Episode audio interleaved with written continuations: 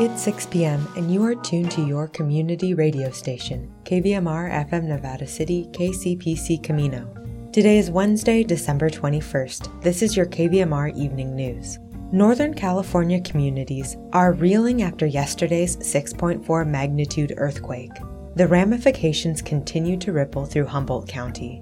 The California Report gives us a look coming up. We've got your local news and weather. Then, on Tuesday, MineWatch, an organization opposed to the reopening of the Idaho Maryland mine, hosted a webinar to discuss the proposed mine's recently unveiled economic impact report. KVMR intern news producer Julia Gem has the takeaways. And KVMR science correspondent Al Stahler puts the United Nations landmark Biodiversity Summit into perspective. This is the California Report. I'm Madi Bolaños in San Francisco. Two people are dead as a result of yesterday morning's 6.4 magnitude earthquake that hit Humboldt County, and at least a dozen were injured. Jefferson Public Radio's Eric Newman has more.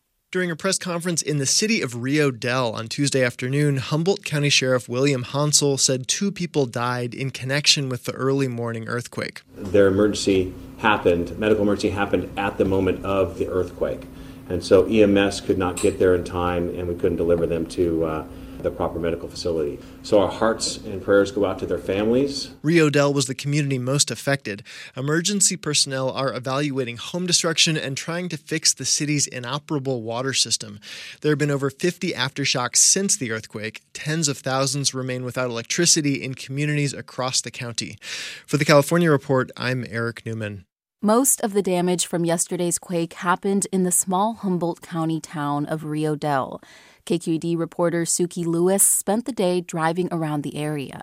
The Dollar General, where you could see people, you know, lined up outside, and inside the store is just completely trashed. Like everything that had been on the shelves was now on the floor.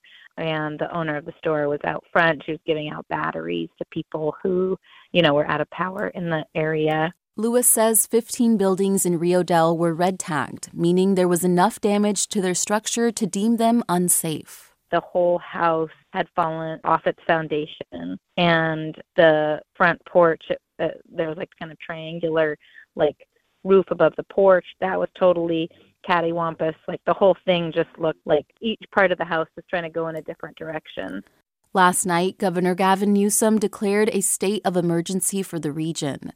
This will allow Humboldt County to access resources more easily under the California Disaster Assistance Act. Last week, we told you about the first of its kind offshore wind lease auction along California's coast. Well, it generated a healthy $750 million in combined sales this month. The state is charging ahead with plans for floating wind turbines miles off its coastline, preparing for a novel source of clean energy. Enough power for one and a half million homes and tons of new jobs. KQED's senior climate editor Kevin Stark reports that along California's northern coast, it's a boomtown story for the climate change era. Jeff Hunerlach, a building and trades union leader, says this fledgling industry presents big time potential for workers in Humboldt County. Tens of thousands of jobs from construction phase to operation and maintenance and supply chains. He expects new jobs for his members from two clusters of wind turbines planned on floating platforms 20 miles off the coast. California air regulators have charted an ambitious path to dramatically reduce planet warming gas emissions over the next two decades and spur job growth.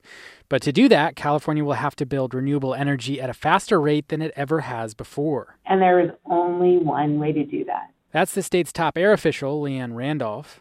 Break forever our dependence on fossil fuels, the harsh grip of petroleum, and move as fast as we can to a clean energy economy. Floating wind turbines are a cornerstone of the state's plan, which calls for 5 gigawatts of offshore wind capacity by 2030, at least quadrupling that by 2045.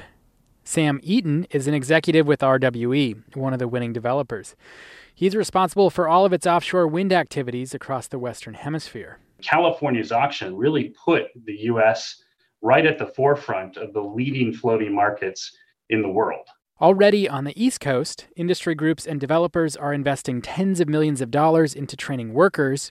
He says the West Coast should expect this too.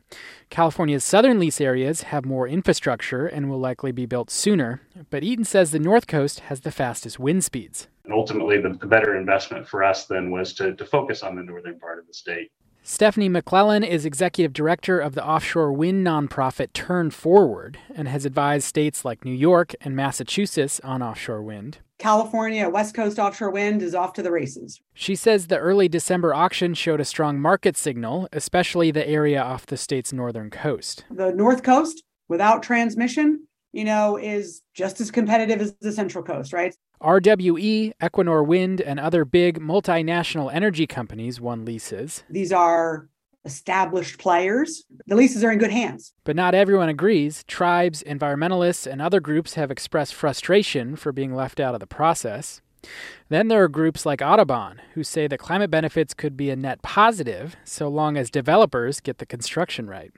Here's the group's clean energy lead, Garry George it will harm some seabirds. You know, what one of our big concerns is that we, we need to know what that level of impact is uh, so we can do something about it. He wants robust environmental studies and daily accounting of any bird deaths. Dick Ogg fishes for crab, albacore, black cod, rockfish, and he chases salmon from the central coast up north. From, you know, down by Morro Bay all the way up to you know, Crescent City. We, we travel up and down the coast. He's been a fisherman for more than 20 years. I'm not opposed to any of this. I do have a lot of questions. Ogg is just worried about losing ground and has felt left out of the process. You're basically closing off a large area that, you know, maybe have been used for, for drag fishing, may have been used for long lining. It's going to impact us in one way or another. As for when the projects will be up and running, Eaton says it's still early days, but he expects early 2030s the first turbines will spin off the state's northern coast. For the California Report, I'm Kevin Stark. This story was produced through a collaboration between KQED and Climate Central.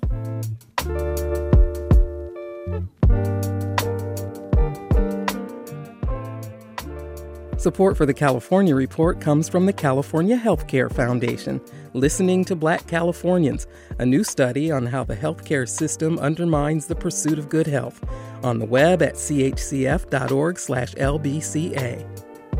The Wesley Foundation, investing in California's underserved youth. And Eric and Wendy Schmidt, whose philanthropy includes Schmidt Futures, which bets early on exceptional people making the world better, on the web at schmidtfutures.org.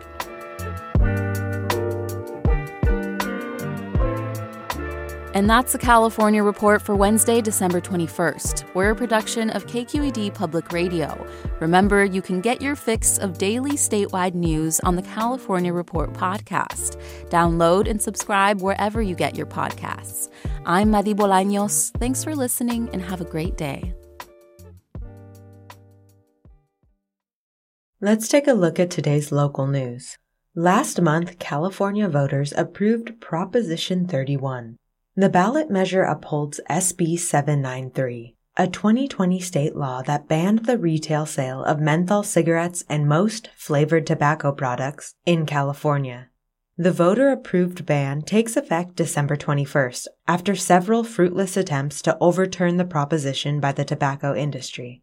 Exactly what products are banned? Stores and vending machines in California are not allowed to sell menthol cigarettes, flavored chewing tobacco, flavored snuff cigars, flavored e-cigarettes, and flavored roll your own tobacco. $250 fines will be doled out to retailers found guilty of selling or stocking the banned substances. The California Department of Tax and Fee Administration has instructed retailers to request refunds from their distributors for any unsold banned items.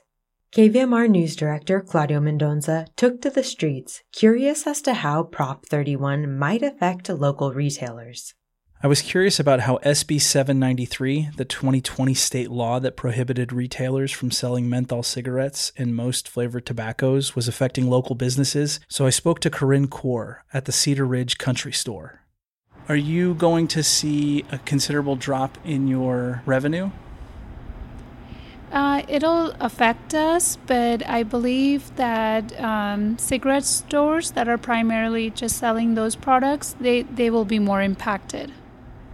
The items that you didn't sell, what happens to them now? They're basically trash.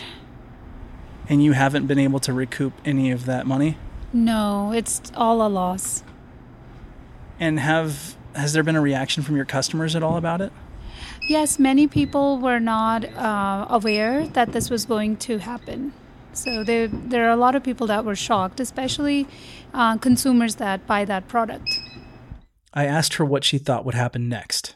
Uh, from my understanding, I believe uh, menthol products can be bought online, which is, I personally think, is even worse because, I mean, it's easier to buy things online versus in the store with the ID. Although tobacco can be ordered online, California law requires that all tobacco products must be signed for upon delivery by a person aged 21 or older. California residents overwhelmingly approved the proposition. Health advocates lobbied hard for its passage, claiming menthol cigarettes and flavored e cigarettes hook young people on tobacco products early. Roughly 63% of voters approved of the ban, while 37% were against it. Following the election, R.J. Reynolds and other tobacco manufacturers petitioned the Ninth Circuit Court of Appeals for an injunction to temporarily prevent the ban from taking effect but the Supreme Court denied the request. California joins Massachusetts as the second state to impose a complete ban on flavored tobacco products, including menthol cigarettes. Rhode Island, New York, and New Jersey prohibit the sale of flavored vaping products. This reported by the Sacramento Bee. Placer County Water Agency, or PCWA, has filed a suit against Pacific Gas and Electric Company for damages related to the mosquito fire. California's largest wildfire of 2022 began on September 6th and burned nearly 77,000 acres across the Tahoe and El Dorado National Forests. The mosquito fire damaged electricity transmission infrastructure and halted energy production along the Middle Fork American River Project, which is a dual purpose water supply and hydroelectric energy project owned and operated by PCWA. According to the suit, the ultimate amount of damages sought by PCWA is undetermined, but the fire caused the agency to lose tens of millions of dollars in power sales alone. This reported by YubaNet. Nevada County Connects, the county's bus service, will be offering free fares for everyone on all routes from now until the end of the year. Nevada County Transit Service is able to offer the free rides with funding received from a low carbon air quality grant. The Low Carbon Transit Operations Program seeks to reduce greenhouse gas emissions and improve mobility. Nevada County Connects will be operating normal schedules and times on all routes throughout the free fare event. And a reminder, there won't be any service on Saturday, December 24th, Monday, December 26th, and Monday, January 2nd. Turning our attention to your forecast from the National Weather Service, Dry weather continues, but another weak weather system brings a chance of light precipitation later Thursday and possibly into Friday. Expect dry and milder weather with night and morning valley fog over the Christmas weekend. However, there is a chance we're back to wet weather come next week. We may see precipitation as early as midday Monday. The heaviest rain is expected Tuesday. For those in Grass Valley and Nevada City, Tonight, patchy fog, otherwise increasing clouds with a low around 38. Thursday, a 30% chance of showers after 4 p.m., otherwise mostly cloudy with a high near 51. In Truckee and Lake Tahoe, tonight, mostly cloudy with a low around 23. Thursday, a chance of rain and snow after 4 p.m., mostly cloudy with a high near 43. And in Sacramento and Woodland, tonight, patchy dense fog, otherwise mostly cloudy with a low around 39. Thursday, patchy dense fog before 11 a.m., otherwise mostly cloudy with a high near 53. You're listening to the evening news on KVMR.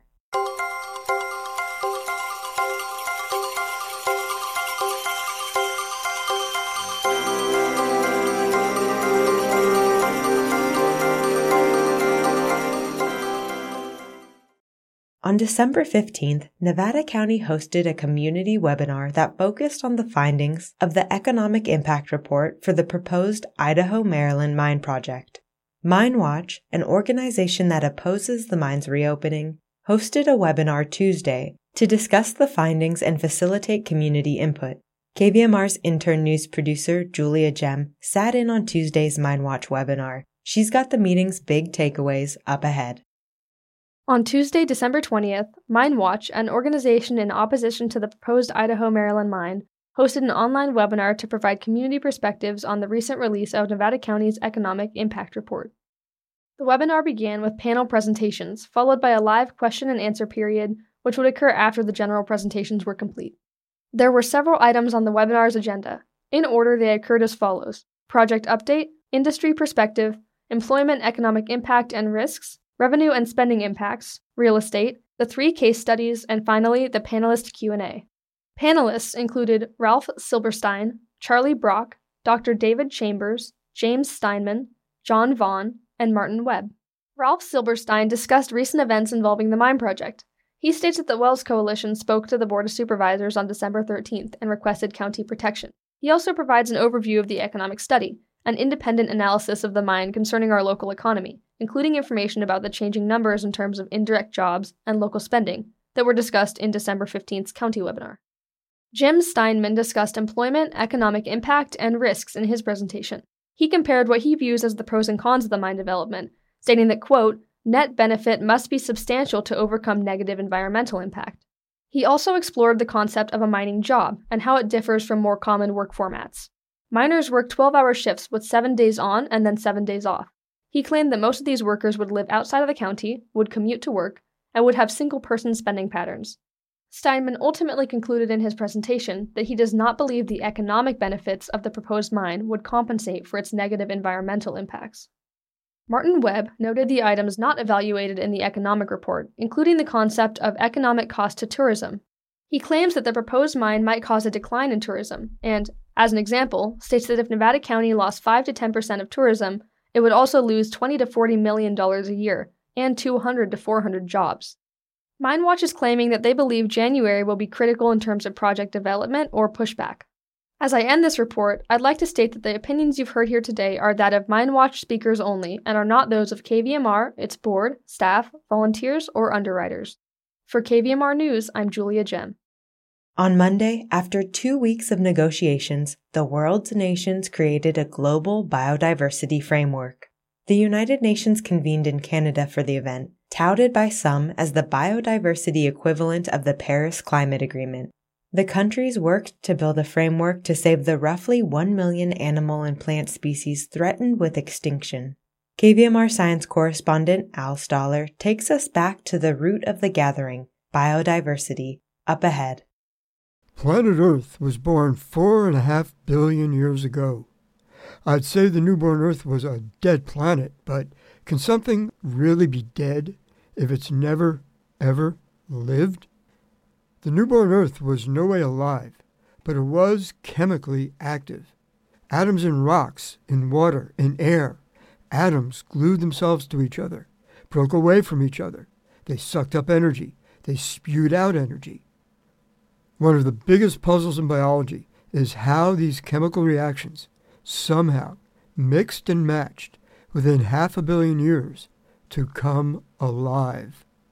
From rocks and water and air, the ancestor of us all, the ancestor of people and plants, bugs and bacteria, our ancestor came alive. We don't know what that first living thing looked like, but we can say something about how that puppy behaved. It liked to run experiments.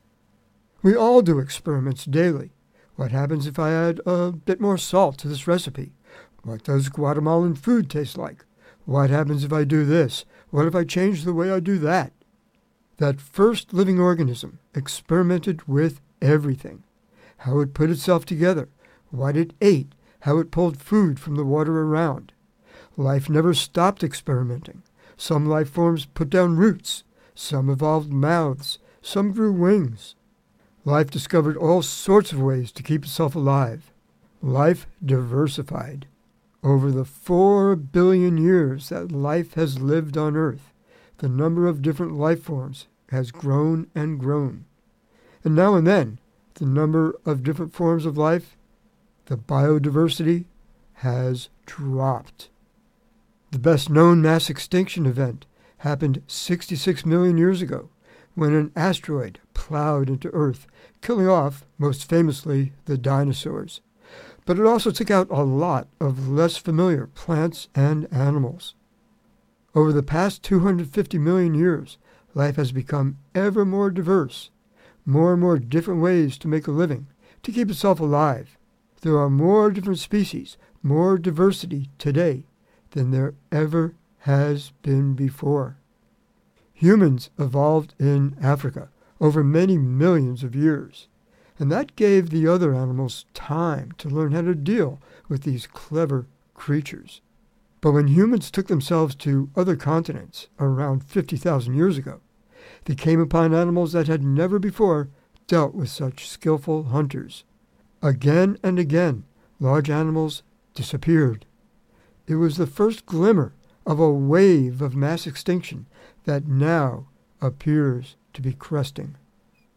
When we think of endangered species, we tend to think of lions and tigers, elephants and whales, beautiful, majestic animals that we've hunted and trapped to extinction, or at least close to extinction. But we're not losing just charismatic megafauna. Not that long ago, driving from the foothills to the Bay Area, across California's Great Central Valley, you'd stop from time to time to clean off the windshield. The windshield, the whole front of your vehicle, would be slathered with dead bugs, bugs you'd smashed into. Nowadays, a bug covered windshield is not really a problem. Where did the bugs go? Some of those bugs once pollinated our crops. Could their disappearance have anything to do with the tons of insecticide dumped on the valley daily? We'll talk more about diversity soon. Tonight, note the solstice. Tomorrow, daylight returns. For KVMR, I'm Al Stahler.